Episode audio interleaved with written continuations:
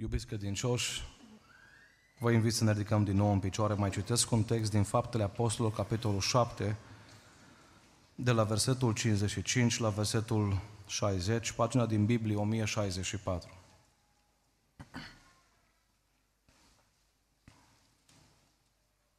Dar Ștefan, plin de Duhul Sfânt, și-a pironit ochii spre cer, a văzut slava lui Dumnezeu și pe Iisus stând în picioare la dreapta lui Dumnezeu și a zis, Iată, văd cerurile deschise și pe Fiul omului stând în picioare la dreapta lui Dumnezeu. Ei au început atunci să răcnească și au astupat urechile și s-au înăpustit toți într-un gând asupra lui. L-au tărât afară din cetate și l-au ucis cu pietre. Martorii și-au pus hainele la picioarele unui tânăr numit Saul.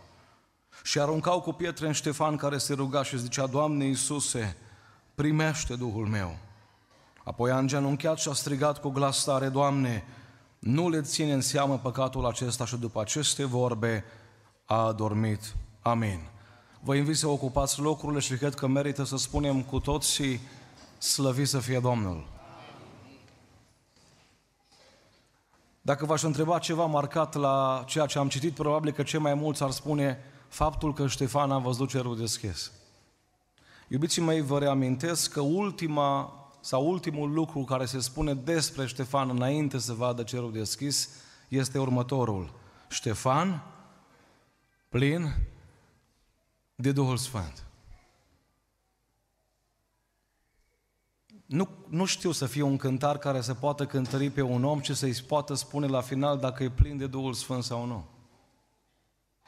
Am fost cu copiii mei undeva și era măsurat 1,20, 1,40, 1,60 și era ceva labirint și numai peste 1,20 îți dădea voie. Nu știu să fie vreo măsurătoare a înălțimii unui om care e plin de Duhul Sfânt. Avem termometre, le folosim pentru a măsura temperatura, însă n-am găsit în nicio farmacie un termometru pe care să-l putem lua și care să ne spună dacă suntem plini de Duhul Sfânt sau nu. Dragii mei, în această seară vreau să mă uit la omul plin de Duhul Sfânt. Cum arată omul plin de Duhul Sfânt? Îmi doresc să fiu și eu un om plin de Duhul Sfânt. Dacă vă doriți împreună cu mine, haideți să ne uităm la câteva calități ale lui Ștefan. Pentru că, ascultați-mă bine, una e să vorbești de stăruință și alta e să stăruiești. Una e să sărbătorești cinzecimea și alta e să fii plin de Duhul Sfânt. Una e să vorbești despre darurile Duhului Sfânt și despre roada Duhului Sfânt și cu totul altceva este să trăiești cu aceste lucruri și să le ai în fiecare zi. În primul rând, iubiții mei, am găsit la Ștefan o primă calitate. Omul plin de Duhul Sfânt are o față ca de înger. Fapte 6 cu 15, toți cei ce ședeau în sobor s-au uitat țintă la Ștefan și fața lui li s-a arătat ca o față de înger. Iubiții mei, vreau să subliniez, nemai citind tot, tot textul, că aici nu a fost împrumutat cu 10.000 de euro Ștefan când era cu față de înger. Nici nu era într-un concediu plecat, nici nu-și terminase casa de inaugurat. Când momentele frumoase, bune ale vieții, în ziua anunții, ușor să ai față ca de înger. În aceste momente, omul acesta era față în față cu potrivnici, cu martori mincinoși, cu oameni care îl acuzau. Și dintr-o dată oamenii s-au uitat la el și au văzut că are o față ca de înger. Oare cum sunt fețele noastre? Mă gândesc la Ana, era înțepată de penină. Știți, ă, în vremea aceea, dacă nu aveai copii, erai înțepat. Acum ești înțepat dacă ai copii. Avem și noi șapte prin Harul Domnului și nu vă spun câte cicatrici am pe spate și eu și soția. Dar în vremea aceea, dacă nu aveai copii, te înțepa. Și pe Nina o înțăpa pe Ana, că dacă n-ai ață la ac, numai acul gol îți rămâne și cu ăla n-ai ce să faci decât să înțapi. Arătați-mi însă în Biblie un copil de al Peninei pe care l-a strigat Domnul pe nume, că eu n-am găsit. Dar am găsit-o pe Ana. Biblia spune despre Ana în 1 Samuel 1 cu 10 și Ana se ruga Domnului cu sufletul amărât și plângea. Cât am vrea noi să avem o față de înger, vin momente peste noi când suntem amărâți, când suntem supărați, când suntem întristați. Dar vreau să observăm ceva la Ana. Ana nu a mers la comitet, nu a făcut scrisoare la executiv, nu a mers la vecini să vorbească cu vecinii despre Penina. Vreau să mă ascultați ce am pățit eu. Când am vorbit cu oamenii din jur despre problemele mele, problemele mele s-au înmulțit. Când am vorbit cu Isus despre problemele mele, problemele mele s-au rezolvat. Ana a înțeles că soluția nu-i la oameni, soluția îi la Dumnezeu. Uitați după ce se roagă Ana, spune Biblia în 1 Samuel 1 cu 18, femeia a plecat, a mâncat și fața ei n-a mai fost aceeași. Nu știu cu ce față ai venit astăzi aici la închinare, dar mă rog că atunci când pleci, oamenii să te întrebe, ai găsit ceva la discount? De unde ai fața asta? Ai prins ceva la ofertă? De unde ești așa bucuros? Și să spui, mă umplu Domnul cu Duhul Sfânt în seara asta. Vă mai dau un exemplu, Laban, Genesa 31 cu 2. Trecuseră vreo 20 de ani de când oamenii aceștia doi s-au întâlnit. Laban cu Iacov. Și Iacov s-a uitat la fața lui Laban și iată că ea nu mai era ca înainte. Avea o față ca de înger Laban când a pus mâna pe o slugă care a muncit aproape gratis ani de zile. Cum să nu fii bucuros? Ascultam zilele acestea cum mare parte din Europa s-a făcut cu sângele sclavilor din Africa. Nici nu pot să spun la învon ce atrocități, câte orașe sunt construite în Europa cu sângele lor. Nu știu ce va fi în ziua judecății. M-am speriat, efectiv. Dar văd aici un Laban bucuros la început că Iacov muncește bine, nu-l costă mare lucru.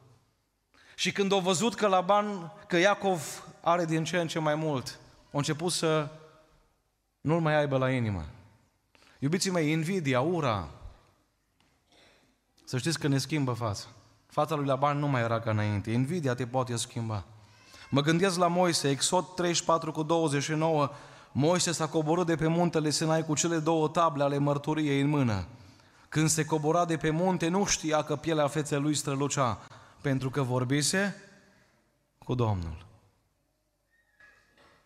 Vreau să vă recomand un fond de ten, poate cel mai frumos și poate unicul care ar trebui să-l avem toți. Se numește Slava lui Dumnezeu. Să ne dăm cu el în fiecare zi. Știți, noi de multe ori știm că ne strălucește fața, dar nu știu ce e din jur. La Moise a fost invers, el nu știa, dar știau ceilalți. Iubiții mei, oamenii care sunt plini de Duhul Sfânt, în primul rând, au o față ca de înger. Doi, oamenii care sunt plini de Duhul Sfânt, să știți că au ochii pironiți spre cer. Ochii pironiți spre cer. Fapte 7 cu 5, 5, Ștefan plin de Duhul Sfânt și a pironit ochii spre cer. Acum e ușor să te uiți la cer dimineața când te trezești, îți bei ceaiul sau cafeaua și vezi așa că cerul e frumos și zici ce răsărit frumos de soare. Dar din nou vreau să subliniez faptul că Ștefan era lovit cu pietre când s-a uitat la cer. Mi-am pus întrebarea asta de multe ori și vă pun și dumneavoastră, când cineva vă lovește cu pietre, dați telefoane să vedeți de unde vine piatra sau vă uitați la cer? Tentația mare este să iau piatra și să arunc înapoi. Că știu eu ceva despre el ce el nu știe că eu știu. Și pot și eu să fac la fel. Iubiții mei, oamenii care lovesc cu pietre în slujitori și în alți oameni, să știți că nu văd cerul deschis, că dacă ar fi văzut cerul deschis, s-ar fi oprit din a lovi cu piatră. Dar oamenii care încasează pe nedrept și nu lovesc înapoi, să știți că într-o zi vor vedea cerul deschis. Nu s-a uitat Ștefan nici la pietre, nici la oameni, nici la pământ. Mă uit aici foarte mulți tineri. Lucrez în informatică și și eu mă uit la telefon de zeci de ori pe zi pentru că mi intră zeci de e mail de la servici pe zi. Și văd ce tentant îi să fii cu ochii pironiți în telefon, în tabletă. Să fii cu ochii pironiți la Balenciaga, la Adidas, la, nu știu, la ce ți-o cumpăra mama sau tată. N-ați vrea astăzi să fim cu ochii pironiți la cer. Doamne ajută-ne la asta. Soția lui Lot a fost cu ochii pironiți spre Sodoma și Gomora. Despre Moise, în Evrei 11 cu 26, spune Biblia, el socotea o cara lui Hristos ca o mai mare bogăție decât comorile Egiptului, pentru că avea ochii pironiți spre răsplătire. Iubiții mei, e foarte importantă direcția în care ne uităm, pentru că 85% din informația care vine în mintea noastră vine prin ochi. De aceea șansele ca 85% din decizii să le iei după modul sau felul sau locul în care privești sunt foarte mari. Femeia a văzut, s-a uitat la pom, s-a uitat la fruct, o luat o decizie. Noi luăm decizii în funcție de ceea ce vedem. Cum sunt ochii noștri? S-a apropiat Iisus de un orb, s-a atins de el și l-a întrebat, ce vezi? Și a auzit ce spune orbul și vreau să sublinez lucrul acesta. Marcu 8 cu 24. Văd niște oameni umblând, dar mi se par ca niște copaci. Iubiții mei, iertați în comparația, dacă eu îl văd pe hatele zlibuț ca un copac, eu vin cu drujba și cu toporul la dânsul. Știți câți oameni pe noi slujitorii ne văd ca și niște copaci? Și pentru aia vin așa la noi. Dar Iisus nu a zis, foarte bine ai văzut. Mă, dacă ai văzut copaci, e bine. Nu. S-o mai atins încă o dată de el. Și spune Biblia că a văzut toate lucrurile de slușit. Care sunt lucrurile pe care le vedem astăzi? Am întâlnit oameni care știu tot ce au făcut blocul. Aia de la 4 a făcut avort, aia de la 5 a divorțat, ăla de la 3 nu știu ce a făcut. Și când îl întreb, dar tu, păcatele tale? Eu zic, e ospitalul lui Dumnezeu, zice. Spunea cineva că ați vedea păcatele e mai important decât a vedea îngeri. Doamne, astăzi te rog să ne speli ochii, să ne curățești ochii, să vedem deslușit. Samaritianul a văzut locul în care a căzut cel care a fost lovit de tâlhari. S-a dus la locul acela.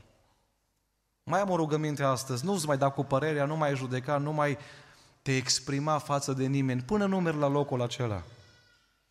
Dumnezeu nu a trimis pe diapsa peste Sodoma și Comora până nu a zis către Avram, Avram, mă duc să văd. O zis, eu nu judec după un zvon, mă duc să văd.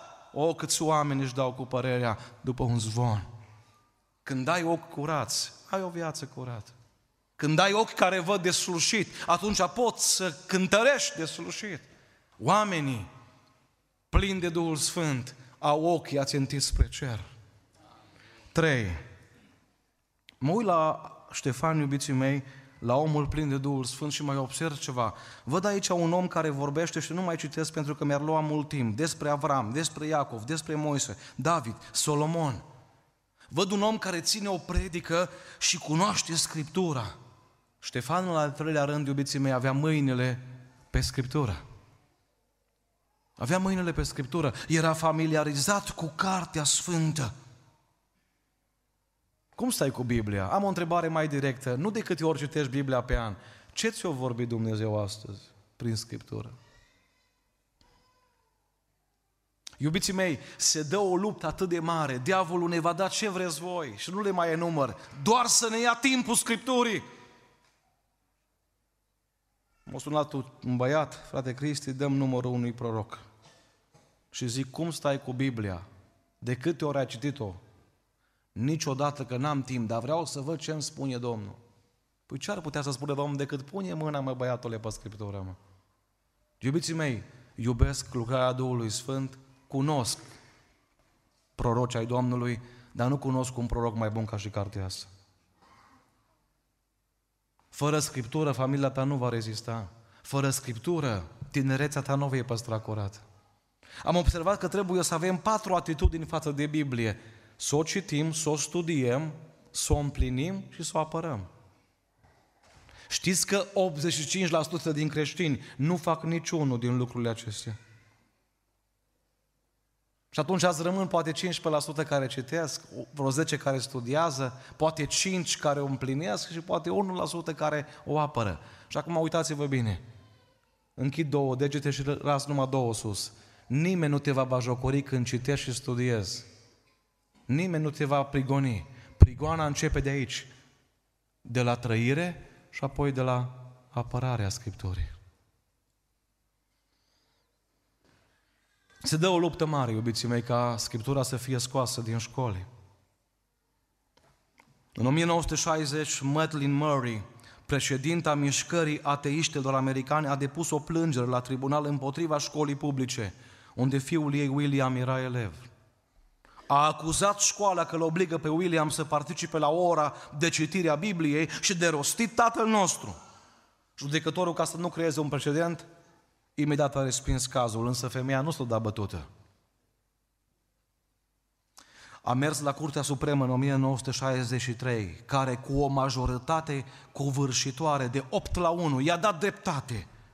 Și de atunci s-a interzis să mai oblige elevii să vină la ora de citire a Bibliei în școli sau la rugăciune. Iubiții mei, după 170 de ani în care Biblia a fost citită în fiecare zi în școlile publice din America, această practică a devenit neconstituțională peste noapte. Iar când a ieșit Biblia din școli, în școli au intrat armele, drogurile și nu le mai înșiri pe restul. Vrei o viață de biruință? Vrei să fii plin de Duhul Sfânt? Doamne ajută-ne să iubim cartea asta. Dragii mei, cel mai important lucru într-o căsătorie este comunicarea. Legământul, ascultați-mă, o prietenie de la distanță. Eu sunt prieten cu nu știu cine, alt băiat din America. Că vorbim o dată pe an sau de două ori pe an, nu e nicio problemă. Un legământ nu poți să vorbești o dată sau de două ori pe an. Legământul se păstrează prin comunicare zilnică. Exact la fel este relația cu Dumnezeu. Botezul în apă nu-i finalul, botezul în apă e numai începutul, de acolo începe o sfințire veșnică a vieții sau continuă a vieții. Iar prin rugăciune eu vorbesc cu Dumnezeu și prin cuvânt Dumnezeu vorbește cu mine. I-ai dat voie lui Dumnezeu să-ți vorbească astăzi? Anul trecut la noi în Hunedoara, undeva în luna februarie, un frate a plecat la cele veșnice. În ziua mormântării lui s-a aflat că până la 45 de ani a citit Biblia doar de două ori. A fost un om ocupat, probabil ca și noi. La 45 de ani a ajuns în spital și din spital a strigat și a zis, Doamne, dacă mă scos de aici, relația mea cu Scriptura se va schimba. Relația mea cu tine se va schimba. Dumnezeu l-a scos de aici. Și în ziua mormântării s-a aflat că de la 45 de ani până la 72 a citit Biblia de 157 de ori. Știți, pământul are două mișcări, mișcarea de rotație și de revoluție. Când se învârte pământul în jurul axei sale, trec 24 de ore. Credeți că pentru acest frate o să o învârti mai încet, că a avut timp să citească Biblia așa mult? Iubiții mei, atât de mult îmi iubesc soția, cât de mult îmi fac timp să comunic cu ea. Atât de mult îl iubesc pe Dumnezeu, cât de mult comunic cu El și El cu mine. Doamne, din seara asta, dă-ne putere să iubim mai mult Biblia. 4. Mai văd ceva frumos, iubiții mei, la omul plin de Duhul Sfânt, la Ștefan. Fapte 6 cu 10. Nu puteau să stea împotriva înțelepciunii cu care vorbea el. Să nu confundați înțelepciunea cu inteligența.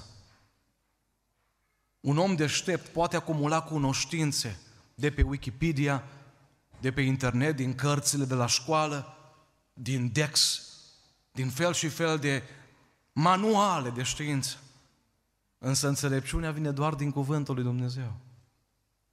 Și văd aici un Ștefan plin de înțelepciune. Iubiții mei, informația nu schimbă caracterul omului, ci doar revelația schimbă caracterul omului. De aceea am pus mai întâi mâinile pe Scriptură și apoi mintea plină de înțelepciune.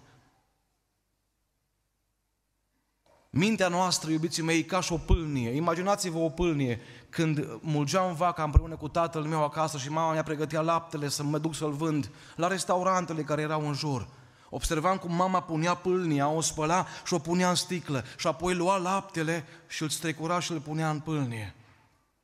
Și acum vreau să vă imaginați, dacă ai o pâlnie murdară, tot ce curge prin pâlnia aceea în sticlă se compromite. Apă curată, suc, ce vreți voi, lapte curat, orice.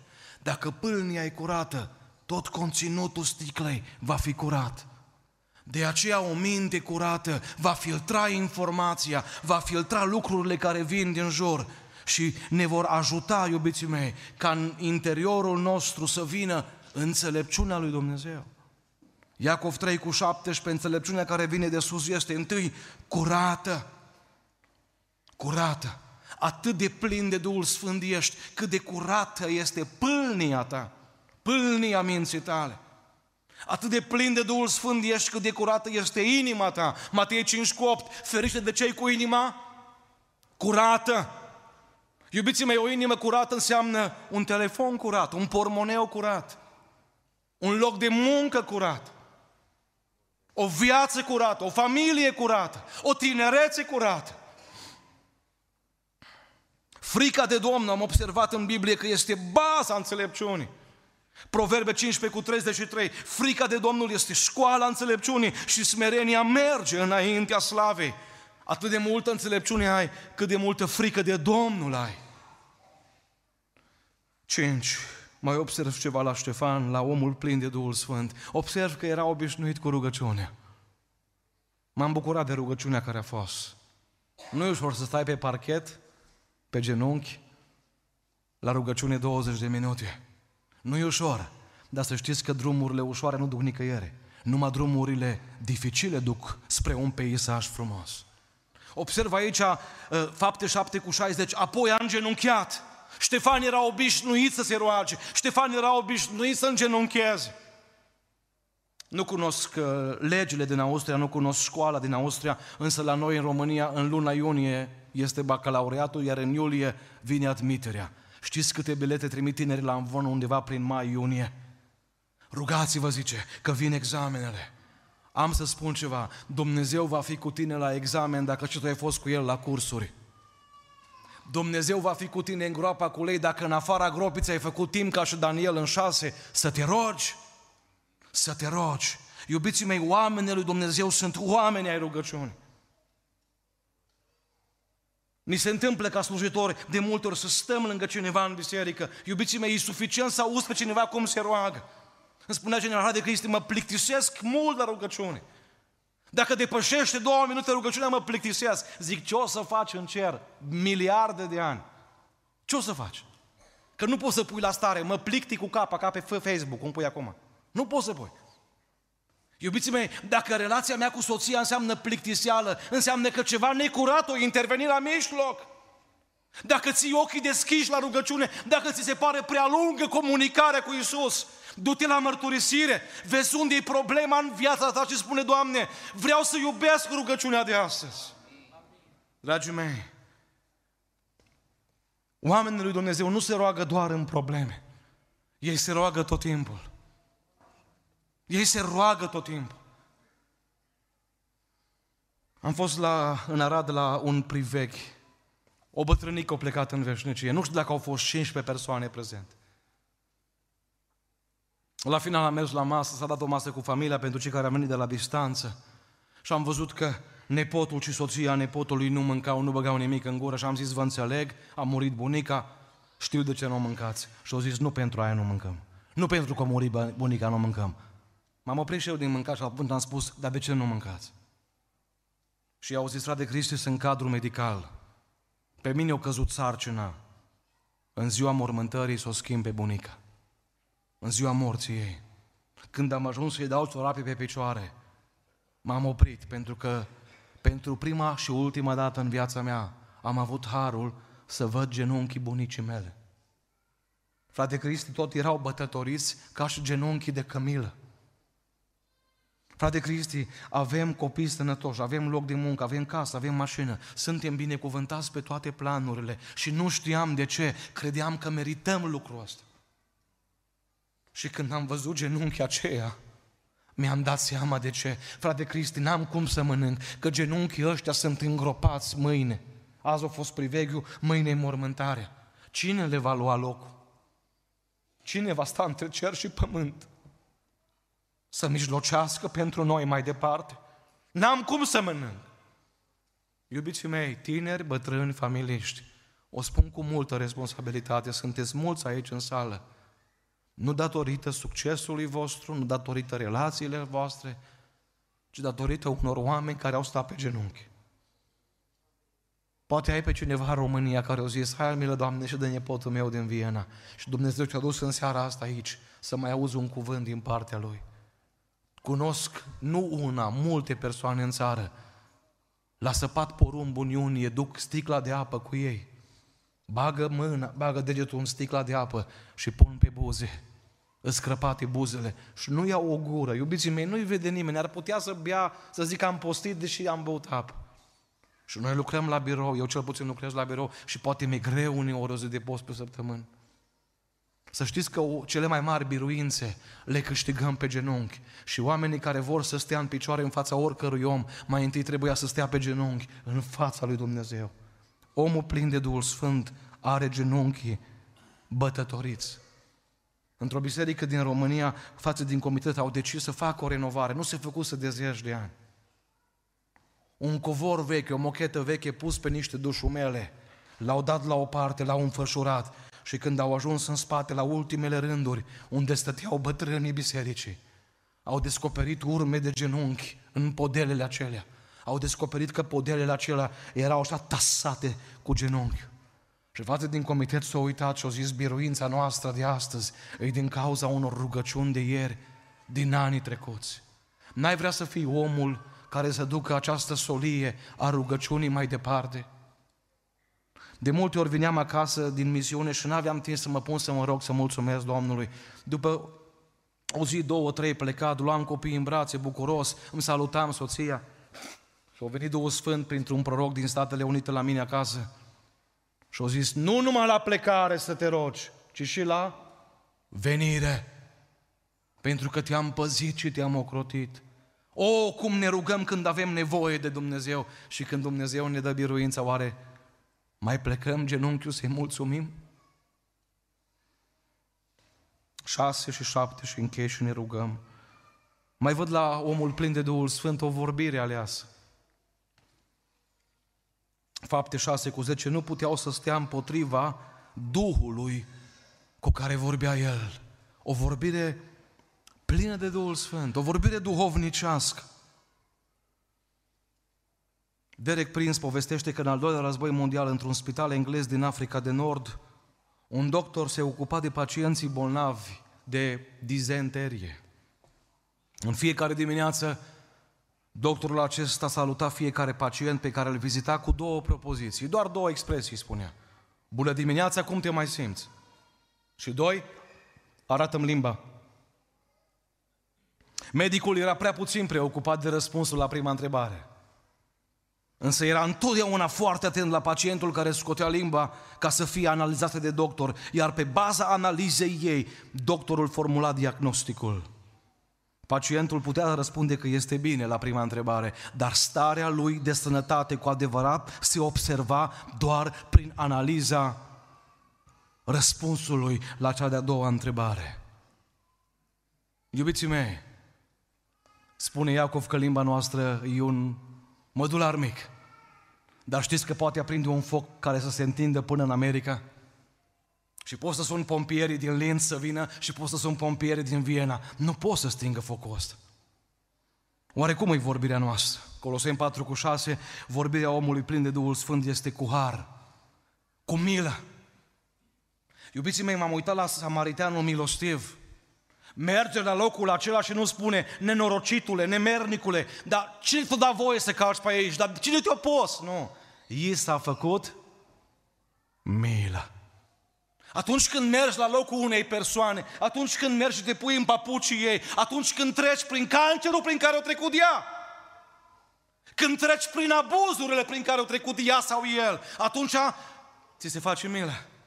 Dar mai întâi te apropii și apoi vine mila și apoi tot ce faci după aceea. Vinul, care acționa ca un dezinfectant în vremea aceea în Orient, un de lemnul care acționa ca și un pansament, ca ceva care alină durerea, ducerea la Han, toate se fac cu milă. Vorbirea voastră să fie cu milă. Să mai întinzi o mână, să mai dai o șansă. Spunea Eleonor Roosevelt, doar când apa fierbe, vezi cu adevărat ce în pliculițele de ceai. A trebuit să-mi cer iertare de la soție ieri. N-am avut o față de înger într-o fază banală. Într-o, în 20 de secunde mi s-a schimbat fața și am ridicat un pic tonul. Și a trebuit asta să-mi cer iertare, ca să pot predica astăzi. Iubiții mei, n-am venit să fiu profesor aici, am nevoie de pocăință. Dar vreau să vă spun că e foarte ușor să vorbești frumos când mare liniștită. Însă adevărata noastră vorbire se vede în momentele când fierbe apa. Atunci aveți ce aromă iasă. Atunci aveți cei acolo. Atunci când vorbim să nu uităm un lucru, doar 7% sunt cuvintele pe care le spunem. 30 și ceva la sută e tonul vocii și 50 și ceva la sută sunt gesturile. Și nu vreau să vă dau exemple la învon că nu-mi de bine. Dar nu poți să spui te iubesc, că nu te crede nimeni. 7%, 30 și ceva și încă 50, tonul 30. Pentru aia discuțiile dificile să nu le aveți la telefon, ci față în față. Nu prin SMS se rezolvă o iertare, un tribunal, o problemă, ci față în față. Ca omul să poată vedea gesturile tale, fața ta. Iisus Hristos o coborât pe pământ ca să-L vedem și a murit pentru noi. Slăvit să fie numele Lui. Mai citesc un verset și mă duc la ultimul punct. Cine își păzește gura și limba. Iubiții mei, toată viața mea am avut impresia că diavolul îmi face necazuri. Am descoperit în Biblie că unele, unele mi le fac singur. Proverbe 21 cu 23. Cine își păzește gura și limba, își cutește sufletul de câte? Multe necazuri. Doamne, învață-ne să vorbim. Am un băiat acasă, patru ani are Lucas și jumătate, nu reușește să-l pronunțe pe R cum trebuie. Și pe lângă asta mai are câteva dificultăți. Și mă uit la el și aș uh, pronunț eu în locul lui și încerc să-l fac să vorbească cum trebuie. Știți ce m-am gândit? Că ne trebuie 3-4 ani să învățăm să vorbim și vreo 60 să învățăm să tăcem. N-ați văzut că românul știe răspunsul la orice? La toate își dă cu părerea. El știe tot. Iubiții mei, este unul singur care știe tot. Iisus Hristos. Dumnezeu. Eu mai am de învățat, Dumitale mai e de învățat. Vorbirea noastră spune multe despre plinătatea Duhului din noi. Căci din prisosul inimii vorbește gura. Spunea un băiat la un moment dat, s-a scăpat cu o vorbă undeva într-un cer de prieteni și a zis, iertați-mă, zice, n-am vrut să spun asta. Și cineva a zis, ă, dacă aveai altceva, spuneai altceva. Aia ai avut, aia ai spus. Dacă erai plin de Duhul Sfânt, te scăpai cu vorbire în alte limbi. Te scăpai cu un Domnul să vă binecuvinteze. Și în ultimul rând, iubiții mei, am observat ceva la Ștefan. Am mai observat un lucru. Picioare în alergare pentru Domnul. Nu vorbit din bancă frumos, nu vorbit cu punga de semințe în mână, ținând scorul și uitându-se cine a predicat cel mai bine săptămâna de evangelizare care a avut loc la biserica noastră. Nu. Spune Biblia în fapte 6 cu 8. Ștefan era plin de har și de putere și făcea minuni și semne mari în orod. Nu printr-un SMS, nu printr-un WhatsApp doar, nu doar de la distanță. Poți să mângâie o familie și printr-un mesaj, dar nu e suficient. Ștefan era mereu în alergare pentru Domnul, mereu în popor, mereu printre oameni. Mereu acolo unde era nevoie de el. Nu stătea la balconul unei biserici confortabil să vadă ce fac alții. Toată ziua, mii de pași pentru Domn. Nu știu câți pași faci, faci pe zi. Există aplicații care ne numără pașii. Și se recomandă pentru sănătate să faci 10.000 de pași pe zi. Acum soția mea cu șapte copii, cred că face vreo 18-20 de mii. Nu știu cât faceți voi, cât, fa- cât facem noi, dar, iubiții mei, sunt pași care îi facem pentru noi și sunt pași care îi facem pentru Domnul, pentru copiii noștri, pentru familie. Am o veste bună, există cineva care numără pașii noștri. Psalmul 56 cu 8. Tu numeri pașii vieții mele de pribiag. Doamne, oare ce ai numărat astăzi în dreptul meu? Doamne, oare câți kilometri de la mașină care am până acum i-am făcut pentru Tine? Iubiții mei, închei, spunându-vă că ultimele cuvinte ale lui Ștefan, fapte 7 cu 5, 6, a spus, Iată văd cerurile deschise și pe Fiul omului, stând, știți că pentru oamenii plini de Duhul Sfânt se ridică Iisus Hristos în picioare. El are tron acolo lângă Tatăl. Primul martir intra în glorie și Iisus Hristos s-a ridicat să-l întâmpine. Nu vă doric, doresc să fiți cei mai bogați oameni din cimitir, că nu o să vă aducă nicio performanță asta. Nici cei mai cu multe diplome. Dar vă doresc într-o zi și îmi doresc și eu mie asta. Când închid ochii, să se ridice Fiul lui Dumnezeu în picioare. Dar pentru aia, iubiții mei, trebuie să fim plini de Duhul Sfânt. Atenți, foarte atenți la fața noastră, Că fața spune multe despre inima noastră. Foarte atenți la vorbirea noastră, foarte atenți la picioare, la mâini, la ochi. Foarte atenți la ce punem în mintea noastră. Vreau să facem o rugăciune, iubiții mei, în aceste momente în care să cerem Domnului să ne umple cu Duhul Sfânt. Dar în prima parte să știți că e nevoie de mărturisire pentru că eu nu pun lapte curat într-o sticlă nespălată. Soția mea când face mâncare, primul lucru nu se uită la vasul care a fost mai scump din bucătărie sau care e mai de marcă. Se uită prima dată la vasele curate. Spune Domnului, poate ai o mizerie în mână, în inimă, poate o scamă, poate o vorbă care nu a fost bună. Doamne, curățește-mă de fire și umple-mă de Duhul Tău cel Sfânt. Și când vom pleca de aici, iubiții mei, să știți că omul plin de Duhul Sfânt nu se poate ascunde. O văzut ăștia, au văzut fața lui, au văzut cum a murit Ștefan, au auzit cuvintele lui. Nu poți să rămâi anonim. Polițiști în civil mai sunt, dar creștini sub acoperire n-ar trebui să fie niciunul. La omul plin de Duhul Sfânt, nu-i rușine că-i pocăit.